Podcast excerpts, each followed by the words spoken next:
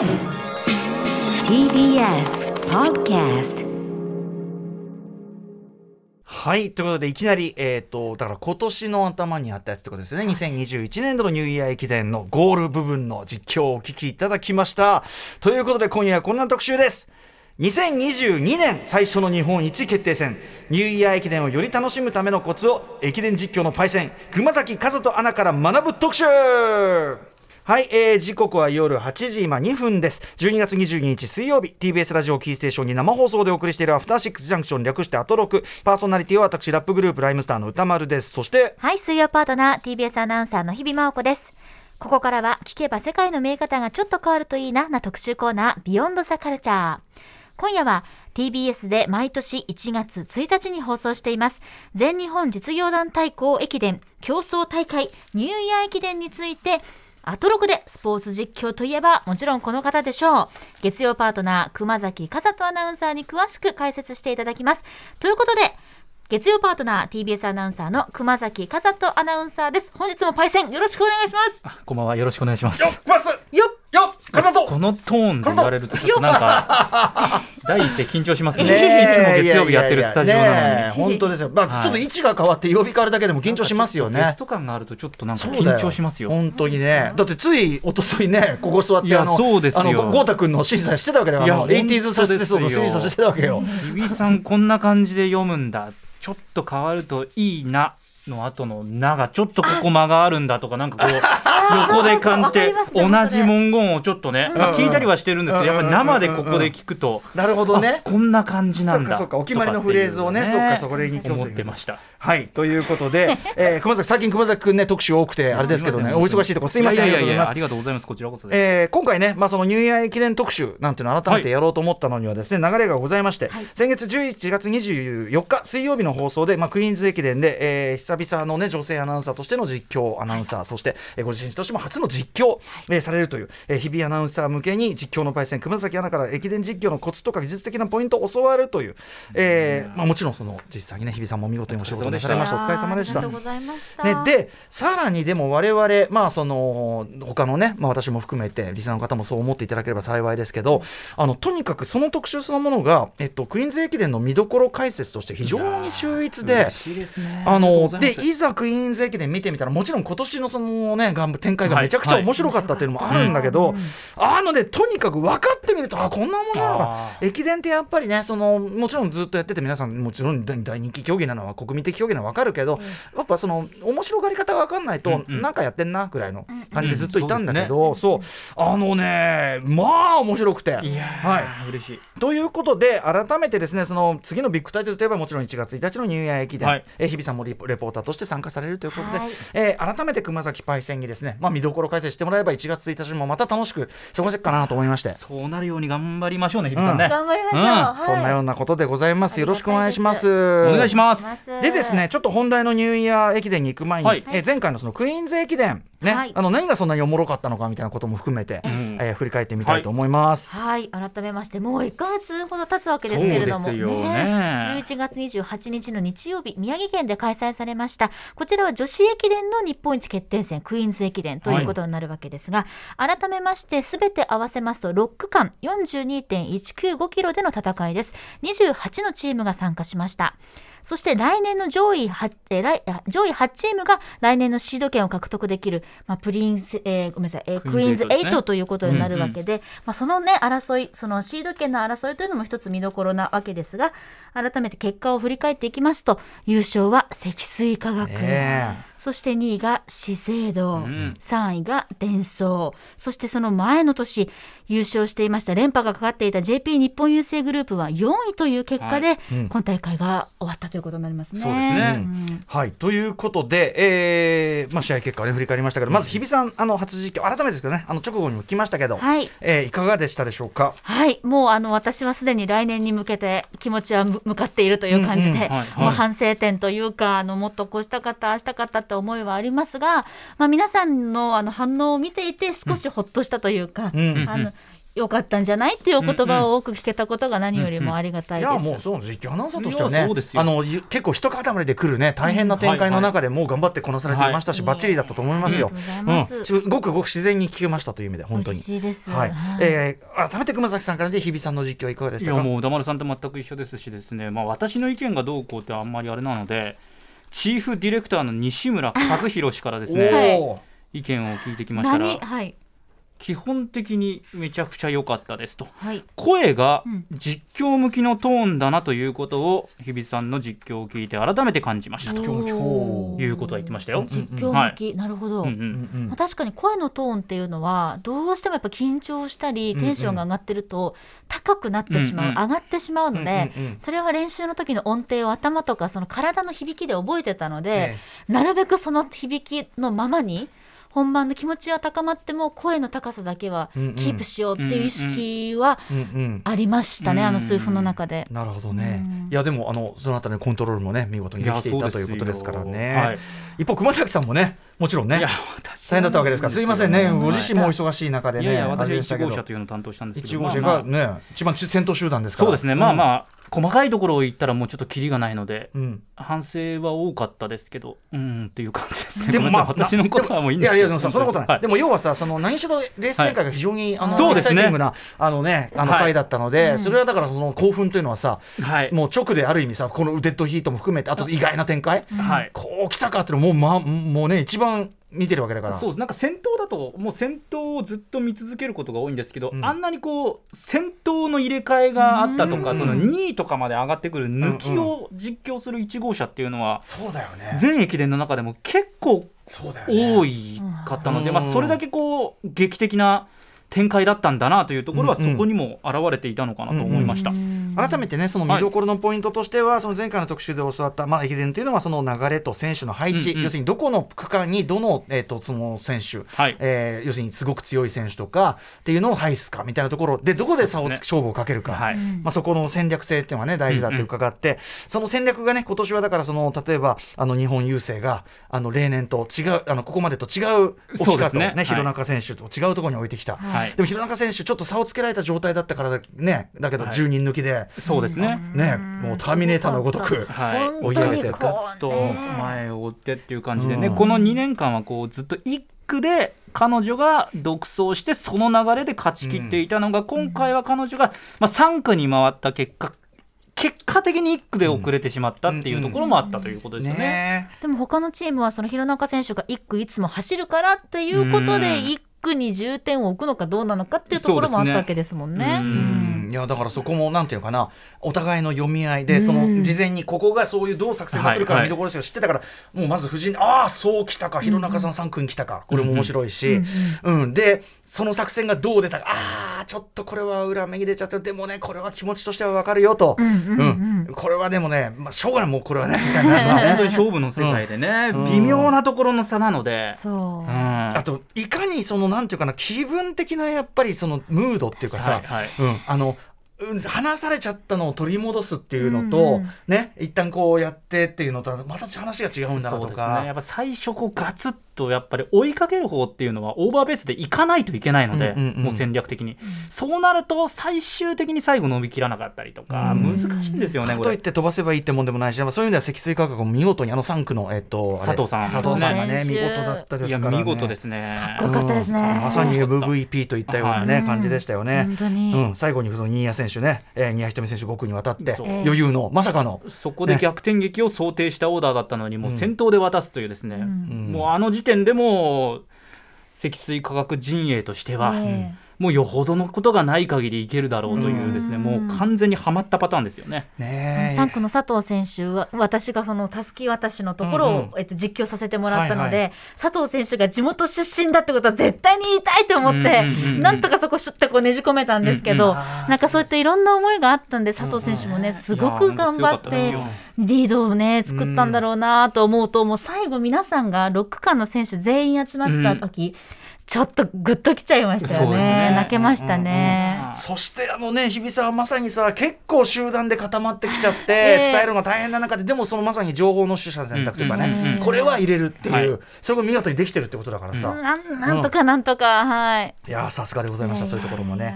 はいということでめっちゃ面白かったクイーンズ駅伝、はいありがとうございます。えーでですね熊崎さん、はい。えっとまあ、今後のクイーンズ駅伝っていうかその女子陸上界、はい。えーさらにこう注目選手というのはいますか？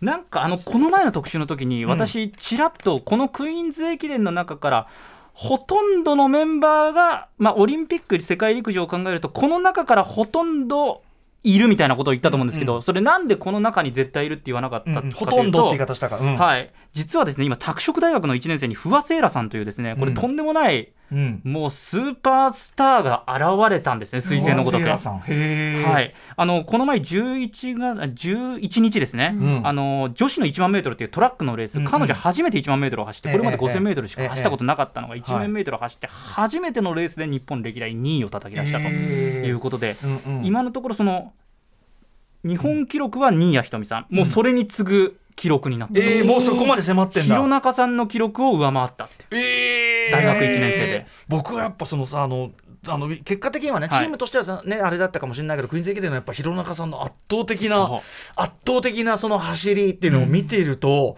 え弘中さんより速いってどういうこと？みたいな。これただこれちょっとやっぱ弘中さん側に立つと弘中さんのそのベストっていうのは東京オリンピックの決勝で出したので、うんうんうん。勝負のかかったあの夏の暑い東京で出したタイムとあーそうかそうかそっかそっか。12月のこの涼しいコンディションで出したタイムだとまあ、それを一緒に一括りにして抜いた抜かれたというのはちょっと違うのなるでほどねなるほどね。ただまあ来年のうちにまあ日本選手権とかでうん。直接対決はおそらくあるでしょういやーほら。もうこんな面白くなっちゃっ日本陸上ファンとしたらた。うん。弘中と不はどっちが強いんだっていうところもあるしもちろん日本記録を持ってるのは新谷さんだし、うんレベルが一気に上がりましたね。いやだからさこれさ、うん。あのトップアスリートっていうかそのトップアスリートのスポーツってこれそういうもんなんだけどもともといや本当にそのさヒーローのさヒーロー同士のさこいつとこいつが戦ったらとかさ、うん。そうなんですよ。本当そういう話だもんね。まだねこうちょっと戦ってないので、うん。直接対決どうなっちゃうんですか18だもんね、まだ古田さん。そうですよ。18歳すげえな。弘中さんだってまだ学年で言ったら大学3年生の年なんですよ。もう社会人になってるけれども。そっか。弘中さんで若い日本長距離界の星と言われてたら、その下にまた出てきたっていう、どんどん出てくるんだなという。なるほどね。はい。大学1年生の不破さん、そう不破選手ですから、これ今後実業団もし入るとなったら、そうだね。じゃあせ勢力図変わるよね。ね勢力図変わるし、もうね取り合いでしょうね。うわ確かに確かに。もう今からいろんなところアプローチをかけうん。もてっていう感じになるんだと就思います職だもんね。だってね。んね。えー、い福手や。山田でしょうね。それだけ今女女子陸上じゃだから面白いことになってるっていうかね。面白いことになってますね。うん。それもねあのお二人のおかげで分かったわけですから、ありがとうございます。ありがとうございます。はい。こちらこそです。さあといったあたりで、えーお知らせの後はいよいよ、えー、と来年1月1日に行われるニューイヤー駅伝をより楽しむための見どころ聞きどころなどなど熊崎パイセンから解説していただきます、はい。よろしくお願いします。お願いします。熊ます。よっ。よっ After Six Junction. TBS ラジオキーステーションに生放送でお送りしているアフターシックスジャンクション今夜は2022年最初の日本一決定戦ニューイヤー駅伝をより楽しむためのコツを駅伝実況のパイセン熊崎和人アナウンサーから学ぶ特集をお送りしておりますはいということで熊崎君よろしくお願いします、はいよろしくお願いします。お願いします、改めましておお知らせの前のパートでは今回の特集のきっかけとなった女子駅伝日本一決定戦クイーンズ駅伝について振り返りましたが、ここからは1月1日 TBS で放送いたします。男子の駅伝日本一決定戦ニューイヤー駅伝の解説をしていただきます。はい。ということでいってみましょうかね、はい。えーいきますよ。こんな感じ。37チームが7区間全長 100km をたすきでつなぐニューイヤー駅伝はい。長いですよね長いんですよ。うん100キロ。ということで改めてなんですけどニューイヤー駅伝、どんな、えっと大会なんでしょうか？あのまあ1月1日にやるということはニューイヤー駅伝からもおなじみかと思いますが全日本実業団対抗駅伝競争大会なので、まあ、全日本の実業団の日本一を決める、まあ、つまりはもう事実上の日本一決定戦とうんうん。いうことですね、あうん。のクイーンズ駅伝が女子の日本一、ニューイヤー駅伝は男子の日本一が決まるという大会で、66回目に今回が、まあ、2022年の1月1日がなるということで、はい。伝統もあるぞというところで、2022年最初の日本一は果たしてどのチームなのかとい。うことですね。で、えーっとまあ、クイーンズ駅伝の時もあのコースの説明がすごはい。く実は見るときに参考になったんですけど、長いじゃない。倍以上だよね。ね。42.195に対して100キロ、はい。えーどんなコースなんでしょうかね。これですね。7区間100キロで、えっと群馬県が、まあ、当然コースになるんですけれども、開催地が群馬県の前橋市の群馬県庁がスタートフィニッシうん。ュになってるんですね、でちょっとなんとなくイメージしていただきたいのが、横長の長方形を、四角い、はい、イメージしてください、うんはい横長の長方形をイメージしてスタートフィニッシュの群馬県庁というのが左上の点うん。になりますね、うんうん。そこから反時計回りにぐるーっと回る、うんうん一周回るという、うんうん。簡単に言うとそういうコースなんですね。なんとなくそんなイメージなんとなくそうう、い。うコースなんです。はい。で群馬県って山に囲まれていてカカア殿下とカラッ風って言われるぐらいですね本当に風が強い強風の場所なんですね。ええ赤城さんですね。赤城さんでだから赤城おろしの風とかが吹くので、うんうん基本的にこのコースのちょっと細かくなっちゃって恐縮なんですが、うんうん。北側とうん西側から風が吹くとうんうん。いうイメージですよね。うんですから前半の南下する部分とうん。西から東に行く部分は追い風になって。後半の北上する部分四角形でいうとうんうん。上に上がっていく部分と最後の東から西に行く部分っていうのは向左かい風になる。左というかな北を上にすると左にそういうことですね。だからもう前半後半で、まあ、7区間ありながらも、まあ、距離も当然違うんだけれども、ええ風が全く違うのでもう全然こう同じタイプが7人いても勝てないような、うん。いろんなタイプの7人を揃えられたチームが強いというですね。そうか。いうコースとの追い風に乗ってバーッと行くのか、はい。であと向かい風に耐えてちゃんとこうスタミナを保ってこういうことなんですよくのか。スピードランナーは前半型に行くし、うんうんうん。タフなランナーは後半に行くし、うんうんスピードランナー7人揃えても、はい。後半の向かい風に対してうんうんうん。負けちゃうとか、向かい風に強いタイプの体型なりその走りのスタイル結構ガツガツ力強い走りができる選手とか、うんうんうんあとまあ身長が高すぎると単純に向かい風を受けやすいとか。なるほど。風当たり、はい。確かに。一方で追い風は逆にそういう選手は追い風を受けやすいしもともとスピードランナーって言われるハイペースで飛ばしていくのが得意な選手は風にも乗ってもうどこまでもうんうんうん。ずっ飛ばしちゃうから前半だともうとんでもない差になったりとか、結構そういう感じですかね、うんうん風やっぱり風が大事。特に1月1日って本当に晴天でカラッと晴れてね。風が強いみたいな、はい。なぜか毎年そんな感じそうなんですよね、うんうんだからこの風を制するものがニューイヤー駅伝を制すとうんいうようなコースになっていることは間違いないと。じゃあ皆さんそのなんとなくこの各コースのその風,、風による特徴というのをまず頭に入れておくといいよと。そうですね。でですね、あのークイーンズ駅伝の説明の時もね、あの1区、3区、5区、こはい。のそれぞれの14区のですね、説明、これを入れといたことで、まあ実に楽しめたわけですけど、えーこちら、ニューイヤー駅伝、その100キロの区,、はい。区間はどんな区分けになってるんでしょはい。ほにゃららの南区という名前をう。つけておりまして。キャッチフレーズがあるのね。そうなんです。それをもとに。一区からはい。なんとなく見ていっていきますか、ね行きましょう。そうですね。はい。まずは一区は新春の一区なんだそれ？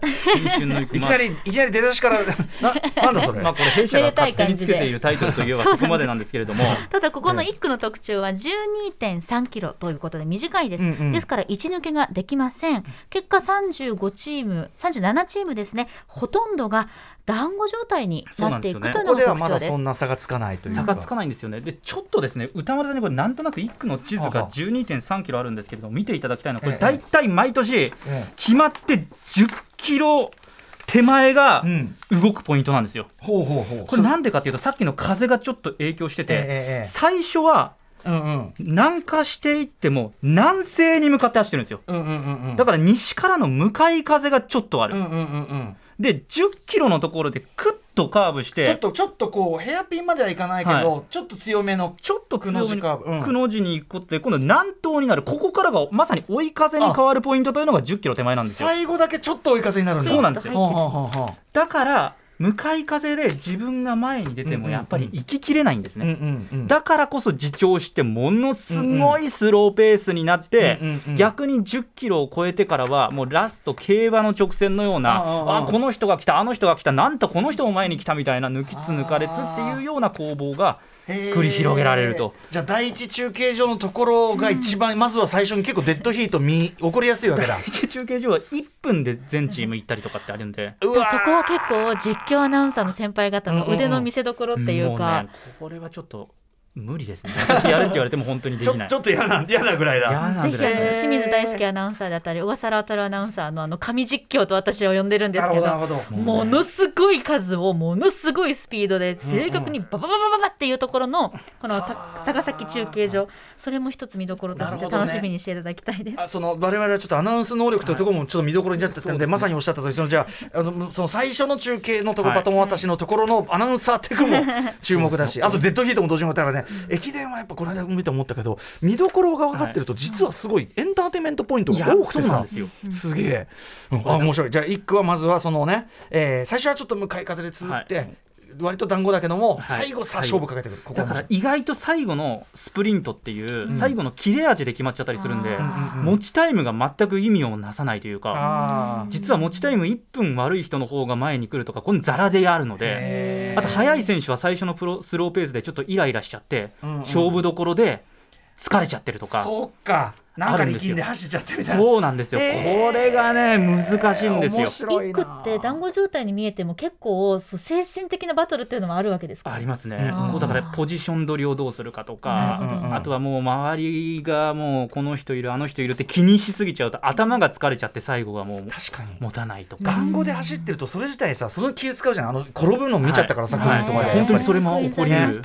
る。んはい、とい。うじゃあ意外とここははい。新春の一句ってい。う、なんだそれと思ったけど意外と見どころがある意外ともう大変ですね。はい、そして続いてそのねえっ、ときゅ第一中継所のねそのはい。手付け渡し、それがあってからの2区、はい高速の2区が始まります。これまさに追い風が始まるってことですよね。まさにもうここからはもうずっと追い風です、うんうん。しばらく。そしてここはですねあの外国人選手が出場可能となっている区間ですので、うんうんうん。例えばチームが優勝候補でなくてもんものすごい速い選手がいるという,、うんうんうん世界一のスピードそれを誇る選手たちそのレベルが集まっている区間ということになります。うんうんうん1区で差がつかない分ごぼう抜きなど逆転が起きやすいのが2区です。なるほど。そうですね。まさにまさに。うんうん、そしてバーッとこうなってきた。そして、えーそこから3区そうですね。これまあちょっとちょっと2個補足すあると、まあ、日本でもういろんな駅伝歌丸さんあるじゃないですか、うんうん。その駅伝の中で一番レベルの高いのがこのニューイヤー駅伝あの2区だと思っていただけるとそうなんだ。もう外国人でオリンピックとか世界陸上とかに行ってるようなランナーたちがもうどんどん出てくるんで、うんうんう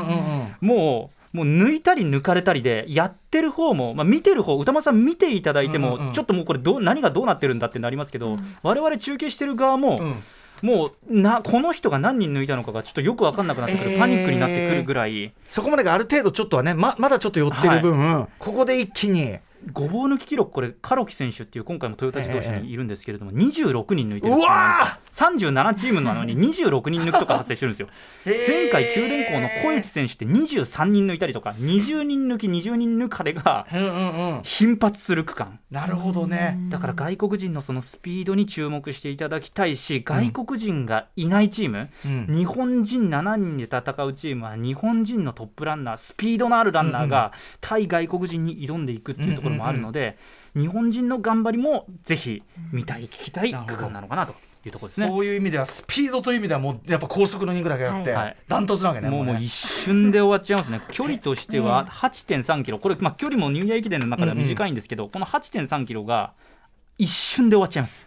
そばで実況とかで見ててスピード感どうですか、うんうんもう早すぎて、なんかもう、本当に分かんないんです。これ、ストップウォッチで測りながら見たりするんですけど、これが本当なのかっていうのが分かんなくなってくるっていうか、うん。こんな速いペースってありえるんですかっていうようなうん。追い風もあるんで、うんそうかそうかそうか。行っちゃうんですよね。へえなかなかじゃあエキサイティングなっていうか派手めな。ここ超派手です。うんうん一区二区めちゃくちゃ派手です、もう絵的には。なるほど。抜いたり抜かれたりら頻発。了解でございます。はい、えー、高速の2区、はい。はい。見どころ伺いました。そしてそこからつながっていきますのが今度は変動の3区です。はい、ここもスピードランナーが起用されることが多いわけですけれども、うん。2位でそのもう何人も何十人も抜かれてしまったといった有力チームがここでうん。また引き上げていくという、はい。うんまあ、逆転のチャンスということになるわけですね。そうですね、でこれ外国人が、まあ、抜かれたり抜いたりがあって、うん。その分また日本人がうん。2区が外国人のトップランナーが集まってるとするならば、3区は日本人の超スピードランナーたちが集結してるのでまた外国人で抜かれた分、うんうん。ここで抜き返しましたみたいな、ここも15人抜き、16人抜きとかがうんうん頻発するようなうんスピード区間ですね。うん。ここもやっぱ速い人が入ってくるというか。めちゃくちゃあの追い風に乗って、もう臆することなく、うん。怖がることなく行ききれるスピードランナーが多いですね。うんうんうん。あのこの区間っていうのが、えー、と距離的にはですね歌丸さん、うん。10キロを超えるぐらいの距離にはなるんですよね、うんうん13.6キロあるんですけれども、トラックの 5000m ってまあ結構皆さん走るんですけれども、うんうん。トラックの 5000m の自己ベストよりもうん。速いタイムで13.6キロのうちの最初の5キロ入ったりするんですよ。ええきつ。で普通に考えるともそうんなことある？普通に考えるともう意味がわからないじゃないですか。うんだから本当に解説の方とかもこれストップウォッチ合ってるんですかねって思わず言っちゃうぐらいうんのタイムで入っちゃう僕らが考えるだからいわゆるマラソンのペースじゃないってことだよねもうね。そうなんですよ。もうね。本当に。えだからこれ10キロの通過が日本記録よりも速いとかがうんうん。もうざらにあるっていう感じですうねん第3区。はい、はい。えっ、となんだっけ？えっ、と変動の3区。変動の3区ですかね。そして。はい。そしてきますのが花の4区です花の4区花のってぐらいだから。A、まあ。エースが配置されやすい区間ということなんですね。そういうことね。ですのでオリンピックでトラック競技をうん。走った選手であったり、うん。マラソンの代表選手だったりマスター選手が揃うと言っていいですかね。結構長いんですねここはね。これ100キロのうちの22.4キロですから最長区間ですね、うんうんうん。ですからまあ日本のエースたちマラソンで日本代表を狙っていくような選手たちが、あまあここに調子を合わせて臨んでくると。で結局ここで区間賞を取ったりすると、うんうん。年明け2月とか3月にマラソンとかがあったりするんですけど、うんうん。そこでほほぼもうこれ間違いなく走るんですよ。うんうんうん。やっぱりマラソンに向けてもこの、まあ、大体ハーフマラソンマラソンの半分ぐらいの距離のはいはいそうですあそうか22.4キロを走れるっていうのはめちゃくちゃ重要なのでマラソンでもう次狙ってるぞっていう選手たちが本気でもうガチンコ勝負するので。うんここはもう本当に、えー、とさっきの3区がトラック1万メートルとかで世界陸上とかオリンピックを狙う選手たちが集まってるとするならば、はい。この4区はマラソンでもう世界に挑んでいこうという選手が集まる、ちゃんと長距離らしいはい、レースというのかな。まさに花の4区というのがふさわしい、でさっきから追い風追い風追い風に乗っていくと話していたんですけれども、ええ。この4区の22.4キロあるうちのあるうちの18.9キロに高林の交差点っていうのがあるんですね。高林交差点。はい。はい。うんこの名前覚えてください。うん。高林交差点。うん。皆さんですね、もうラジオでもテレビでも中継の際は、ねこの高林の交差点って絶対出てくるフレーズなので、ほうほうほでこの18.9キロまでは、先ほど言ったように、うん。西から東に走っていますので、うん。追い風を受けて気持ちよく走るんですけど、うんうんうんここを左折すると、うん。もろに北上することによって赤城おろしの向かい風を受けると。あー。90度にカクっていうことになるんですよね。カクって回ってますもんね。だからここの残り18.9キロから22.4キロのまあ3キロちょっとっていうのをどれだけ粘れるかうん。っていうのがここここでエースの意地と意地がぶつかるっていう感じなんですよね、うん。向かい風だからもう苦しいんだけれども上りでもあんのちょっとね。ちょっと登ってるんですよ、うんうんたただでさえもうここまで18キロ走ってるそうだよ19キロね。走ってるわけじゃないですか。最後に急にそういうちょっと。そうですそうです。でしかももうエースたちですからここのために温存してましたってないんですよ、あーあー。基本的にもうハイペースでガンガンガンガうんうんうんうんン飛ばしてる中で迎えるそこの向かい風なので、うんうんうんもうここがあー勝負になってくるというところですこね。でれ素人目で言いますと3キロだったら全然ここまで超走ってんのにえそんなんじゃないんじゃないって思うんですけどそうなんですよ。やっぱ急にモードが変わるのが大きいのかな。ここで急にもうねガラッとここから、うん。ここまで集団だけれどもここからガラッと様相が変わって前回富士通っていうチームが優勝したんですけれども、4区走ったのが中村翔吾選手という東京オリンピックのマラソン代表が走って、中村選手はこの高林の交差点を曲がって、みんなが一番きつくなるところでスパートしてるんですよ。ああなるほど。勝負かけた。だから他の選手手たちはもう、そもそもコースが辛いし、んにもかかわらずこの人ペース上げてるし、ここで差をつけたっていうところが富士通優勝の一つのキーだったっていうところですね。じゃあこの高林からの3キロっていうのがまた、もうここです。これ普段はただの交差点でしょ？そうですね。もう何普段はな何の変哲もない交差点が。ない交差点を。そんな。もうおう。ちの近所だよなんつってね。ニ駅伝にしてみるともうとんでもない交差点だと。んでもないとこだなもう。ここが勝負の分かれ道。なるほど。道何でもトイザラスもあるしツタヤもあるし 丸亀製麺もあるしカメラの北村もあるし、とっても便利なこの直線が勝負になっていくわけです、群馬県の太田市にあります高林の交差点ですね。はい、面白いさあそして花の4区を抜けて、はいえー5区はいここが今お話にあったこの風がポイントです試練の5区もろ向かい風タフな選手に向いているという区間ですそういうことなんですうね。んでこれ向かい風もやっぱり最初の方って選手に聞くと、アドレナリンが出てるから、うん向かい風そんなに気にならないな今日いけるなみたいになるんですって。うんでこの5区っていうのが15.8キロあるんですけど10キロ過ぎたところに松原橋っていうのがうん。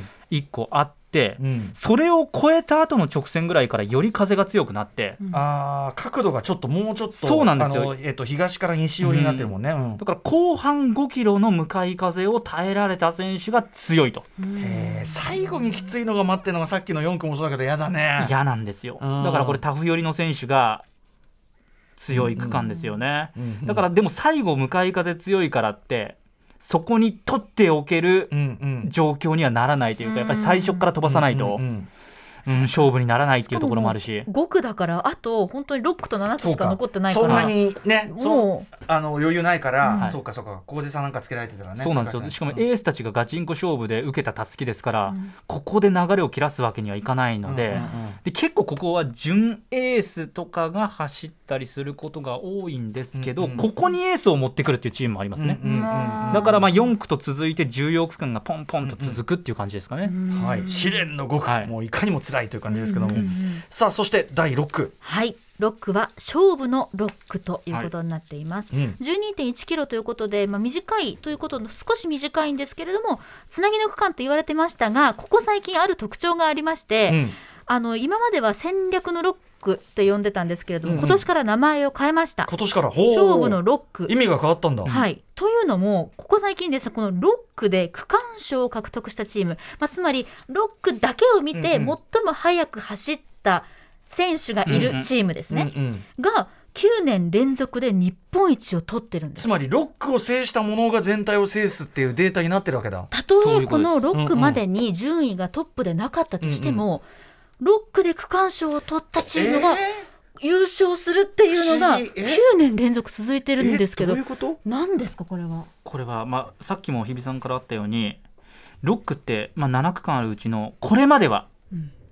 7番目の力の選手が置かれがちな区間だったんですよね。うんうん。ただ最近やっぱりここが大事っていうところをもう全チームの共有認識としてあるので、うん。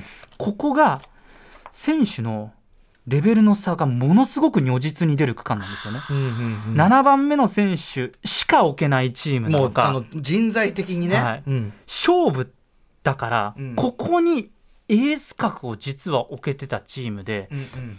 差がすごいんです、うん。4区とかってやっぱりエースとエースなんで、うんうん。言うてそこまでの差にはならないんですけど、あーあーあー6区はじゃあ例えば7番目の選手とエースだったら明確に差がつくので、はいはいはいはい。だからこそこの全体のこう戦力の縮図がここに現れるっていう意味で大事なんですよね。なるほどね。ちゃんと選手層の厚みがあればこそロックにも力を避けると、なるほどね。各チームの真の底力、うん。チーム力っていうのが実はこのロックで試されてるってことなんですね。なるほどね。だから前回優勝の富士通なんかはこの6区に鈴木健吾選手っていうその2か月後にマラソンで日本記録を出す選手をここに置いて区間賞を取っへてー。優勝をもう決定づけてるんですよ。だからあの順番としてはロックを制したものがというよりは、ロックを制せる余裕があるものがというか。なるほど。ことかね。だから鈴木選手がその6区に置かれた時にあれこれ鈴木選手は本来だったら4区に行っても全然いい選手なので、うんうん。調子が悪いのか、うんうんうんうん。とちょっとやっぱり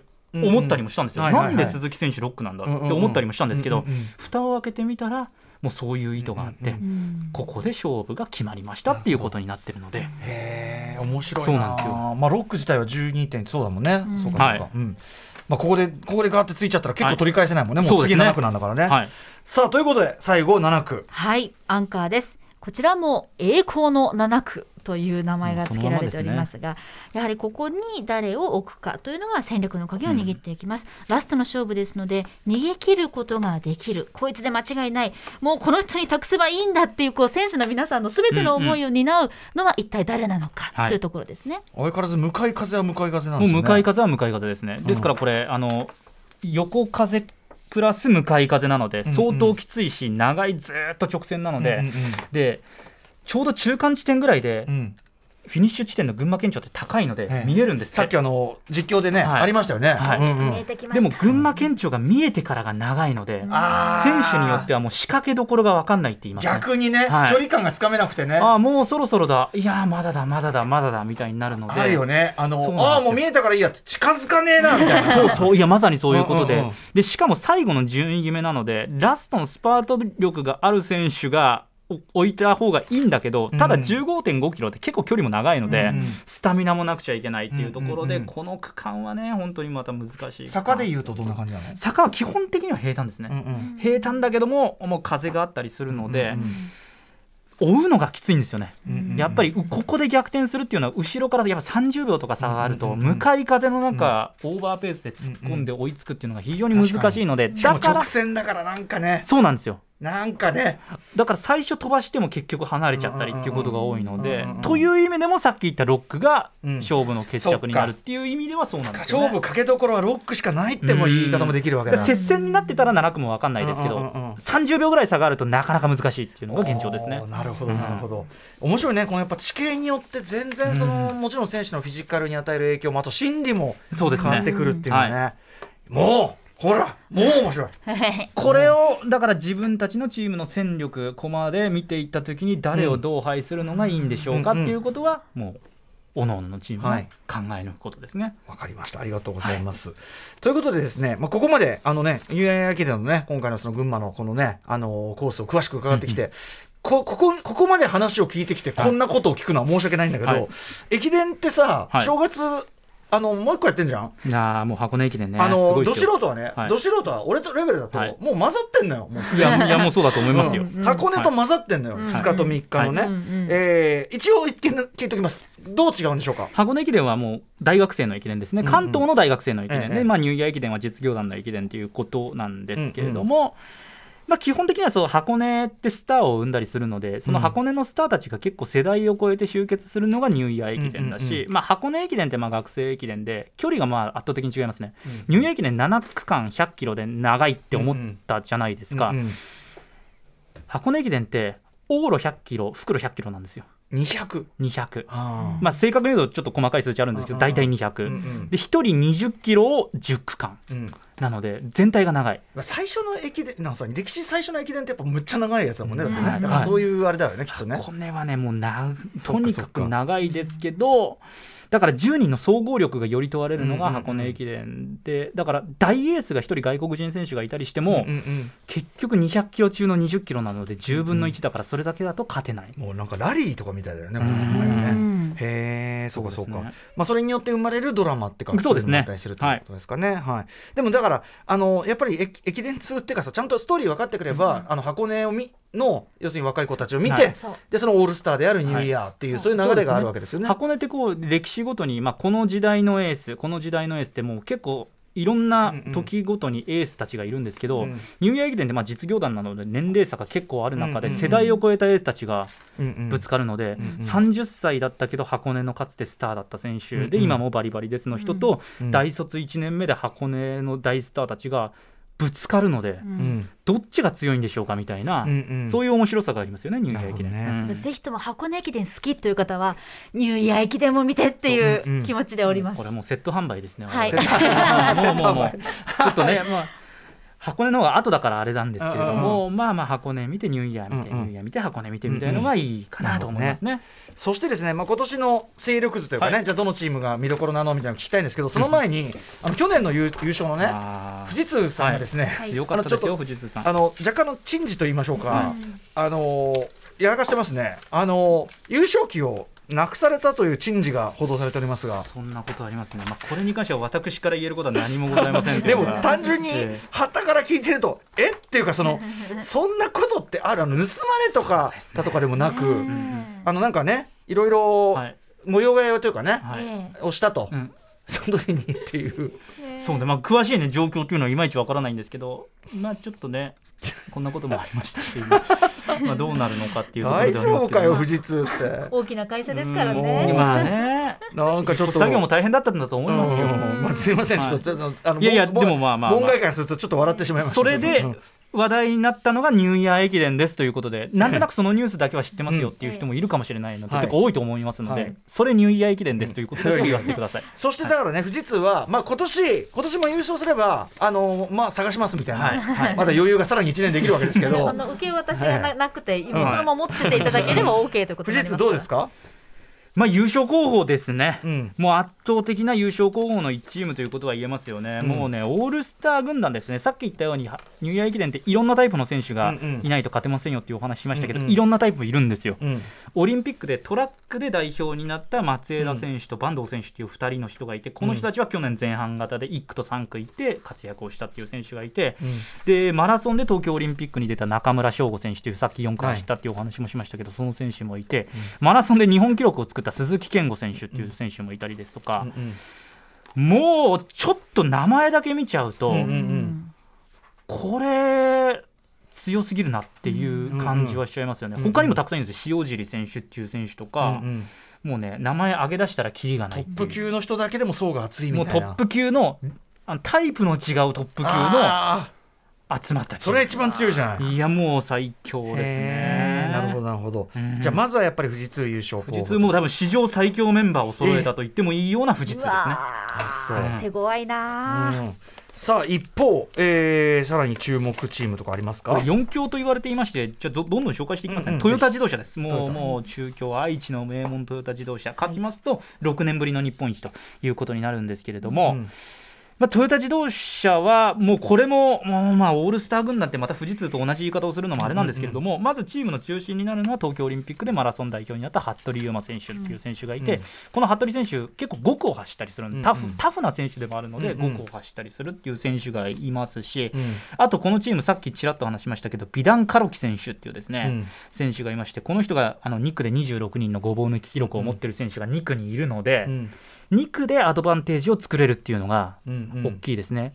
ただ、カロキ選手がちょっと中部予選で足をちょっと違和感があってブレーキしたっていうのもあったのでその回復具合というのがうん。トヨタ自動車の鍵。命運を握ると言っても過言ではないかもしれないちなみにさこれさ各選手どこに送ってオーダーっていつ出るの、これはまた前日前々日とかそれぐらいのうんうん。タイミングギリになって出るんだもんね、はいそうかそうかそうか。そうですね。そこも見どころだもんね、ははい。いということでまずは富士通トヨタオールスター軍団、はい。えーさらには。伝統チームでいうと旭化成ですね、去年連覇が止まりましたけど、その前4連覇してたのがこの旭化成というチームですね。まあ、このチームも非常に層が厚いんですけれども、まあ、この選手、ぜひとも注目してくださいっていうのが、大卒2年目の相澤晃選手っていうですね、楽しみです。東京オリンピックで1万メートルの代表になって、うんでかつ1万メートルで日本記録を持っているとうんうん。いう、今のまさにトラックのトップランナーと。うんいう選手で、まあ、東洋大学時代からもう箱根駅伝を沸かせた大スターだったんですけど、うん前回ルーキーイヤー怪我で欠場だったんですよ。そうなんですよ。結構直前に分かったんですよね本番の。うんうんうんうんだからああ見たかったな実業団でっていう、うん。去年の記憶があ今年かうん。の記憶があるので、ある意味じゃあニューイヤー駅伝としてはお披露目っていうか。もう満を持してなので、もうどういう走りをするのかですよね。相澤晃選手ね、はい。これえ何区に入るかは分かんないけど。わからないけど、まあ、ほぼ間違いなく主要区間には入るでしょうと何もなければ、うん。うんまあ、だからまあスピードあるタイプなので3区なのかエースとして4区なのかとか全然わからないですけど、うんうん。間違いなく前半の大事な区間には起用されるでしょうというところでしょうかね。飛ばすところでね。はい。はい、えー、旭化成、はい、そしてホンダ。ほう。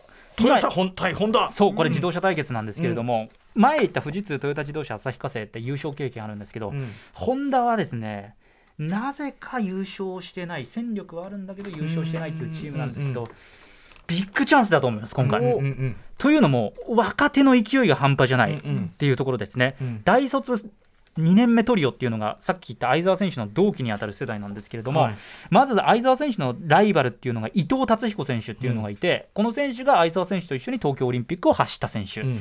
でおそらく実力ももう拮抗している、うんうんうん。で箱根駅伝とかもずっと並走して話題になったっていう、まあ、ライバルですね。はいはい。だから相澤、伊藤がこれ同じ区間に来て同じような位置で渡してほしいというですね我々のファンとしての願望はあると。見たなるほどなるほど。いうところはあるんですけれども、それの同期の青木涼真選手っていうののも東京オリンピック 3000m 障害でうん。代表になってます。うんうんで土方選手っていう選手もいるんですけどこれ大卒2年目なんですけどマラソンで2時間6分台を持ってるという選手で、うん。この3人が中心になったチーム作り、うんですからやっぱり若い選手が勢いがある時っていうのは、うん。そのまま勢いでいっちゃうケースがありますので、ううんうんーんこれ前半流れれば。ただうん。ホンダってもうちょっとなんでか分かんないんですけど2区の外国人がそんなにこう走らないんですよ例年。なんか。なんか走らないんですよ、なんか知らない。だから1区で構想して2区で十何人抜かれて3区で十何人抜くみたいな、えー結構ちぐはぐなことが起こりうるチームなので。2区でこそねやってもらいたいだからその2 2区でやってくれて流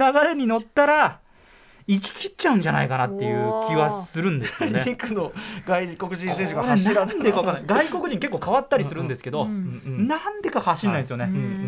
はい、そして、えーねまあ、大阪府警が出たりしますよとかいろいろありますけど、はい。ということで、えー、黒崎さん、はい。さん、えー、とまずどこを担当されるんですか？実況とリポート。はい、まず私はですね、九電と桐生の中継所をリポートします。つまり確認しますけれども、まず九電となりますと第二中継所。2区から3区ですね。から3区のところですね、うん。で次桐生にこの時はあのレースを見ながら見ながらというかラジオを聞きながら、うん。タクシーをぶっ飛ばしてですね、ええ。桐生まで移動します、うんうん。九電から桐生まで移動いたしまして、うんうん桐生での中継所でのリポートということになります、はい、うん。えっ、と桐生はだ桐生5区から6区なので、はい。まさに勝負が決まると言われている6区の選手たちがスタートしていく区間ですね。なるほど第第5中継所かな、をはい。はい。中継所でリポートをします、楽しみにしておりますこれもね。頑張ります。はい。そして熊崎さんはどこで実況私です？か4号車というですねこれバイクなんですけれども、出た。はい。バイク。前回あの2号車っていう車に乗ったんですけど、その前までずっとバイクをやってて今年もまたバイクをやらせてもらうことになりまして、寒くない？寒いですよこれしかひもバイクに乗りながら実況ってこれ何をどうやってるんですかっていう。うんもうね本当に目の前にバイクの前ええになんかガバンみたいなのつけてそこに資料を置譜いて、面台みたいな、そうやバイクですよ。バイクですよ。で前にドライバーさん乗ってるんですけど、ドライバーさんのヘルメットとかに、もうチームのユニフォームデータ貼り付けたりとか、え結構ですね私の担当をしてくださるドライバーの方がですね背中が大きくて、うんうん。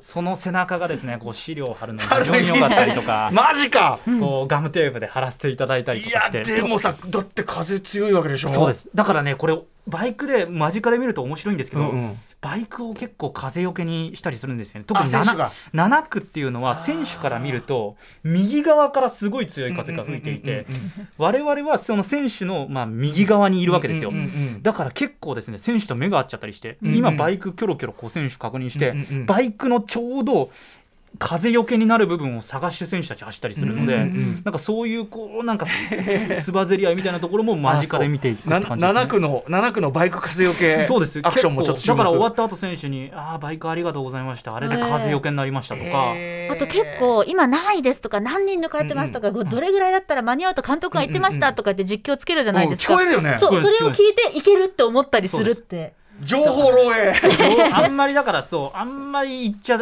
だめでもこれもう中継なのでしょうがない部分ではあるんですけれどもなんとなくこう今後ろからもう15秒に迫ってきていますみたいなこと言うとうんうんうんうんそれを見て選手たちなるほど。は確かに。あみたいなことをうんうんうん思うっていう。ある意味ねそうだよね。だからそのなんていうのかな。もう一部だよねだからね。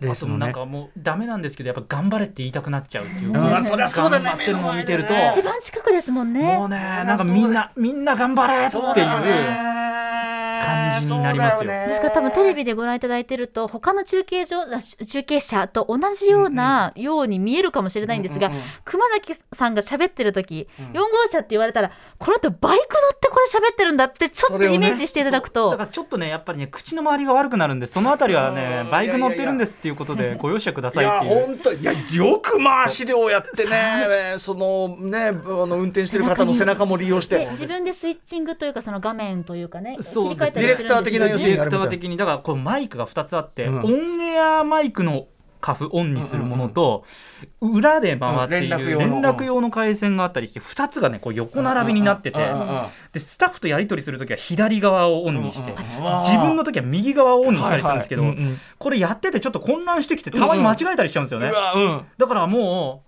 よくないんですけどたまにバイク乗ってるアナウンサーであるのは、今ここないねみたいなのがちょっと放送にちらっと乗っちゃったりとかっていうのは結構ねこれねそうなんですよ。あないつも乗ってくんの？みたいな。ね。だから変なこと言っちゃダメ本 本当に、まあ、言わない絶対ありえないんですけど。いやーでも大変でもうとにかくお疲れ様本当に。いやいやいやでもそ楽しいんですよ。うん。ででもそれだけにちょっといや今日今日もううまい。説明がうまい。いやいやいやいや。プレゼンがうまい。全然です。いやそんなことないです。本当にもう。いやもうすでに楽しみだもん1日いやー区間配置で前半と後半とかね風がこうなってるんだっていや俺さそのクイーンズより長いからなんかややこしいからね頭入っかなと思ったけどこんな私にはもう入りました。いやこれややこしい。確かにこうよりなんかこうパズルが難しくなってきますよね。7区間100キロですいやいよいよ楽しみになってまいりました、ということで改めて日比さんからニューイヤー駅伝の情報をお願いします。はい、ニューイヤー駅伝は来年2022年1月1日朝8時30分から放送いたします。TBS テレビそして TBS ラジオでも生中継でお伝えします。日比さんだから移動の時はラジオ自ら聞いてるわけだもんね。そうです。私のニューイヤー駅伝はもうラジオでその様子をこう確認して、うん。リポートして、うん。確認してリポートしてっていうそうですね。形になりますよすごいですね。冒頭の音でもありました、今年も今回も土井敏之アナウンサーうん。はい。が担当したりですとか、乃木坂の佐藤楓さんっていう方がですね、非常にこう、うんうん。駅伝大好きという方でしてその方のコメントとかもあったりとか。あと監督が監督ルームのすぐ近くでラジオ放送してるので、監督が入れ替わり立ち替わり来たりとかっていうところもあります。はい。ということで、まあ、見どころたくさんなね、えー教えていただいたニューイヤー駅伝ですけど最後にお二人から意気込みを伺いたいと思います。まずは熊崎さんいかがでしょうか？いや私はもうとにかくバイクでもう選手の間近からその熱を伝えられるように精一杯ね頑張ります。頑張ってね、い。本当ね風邪ひかないように、そして日比さん。はい、えっ、と実況をやらせていただいたからこそリポーターとしてもより一層ですねお気持ちを込めて、思いを込めて。そして何よりも群馬の皆さんがあのとても楽しみにしてくださってる、そして本当にたくさんサポートをしていただいていますのであの今年もしっかりとおはい。仕事したいと思います。はい。楽しみが増えました。2022年最初の日本一決定戦。ニューイヤー駅伝をより楽しむためのコツを駅伝実況のパイセン熊崎和人アナから7部特集でした。熊崎さんありがとうございました。ありがとうございましたクマスクマスよっお Station. After Six Junction.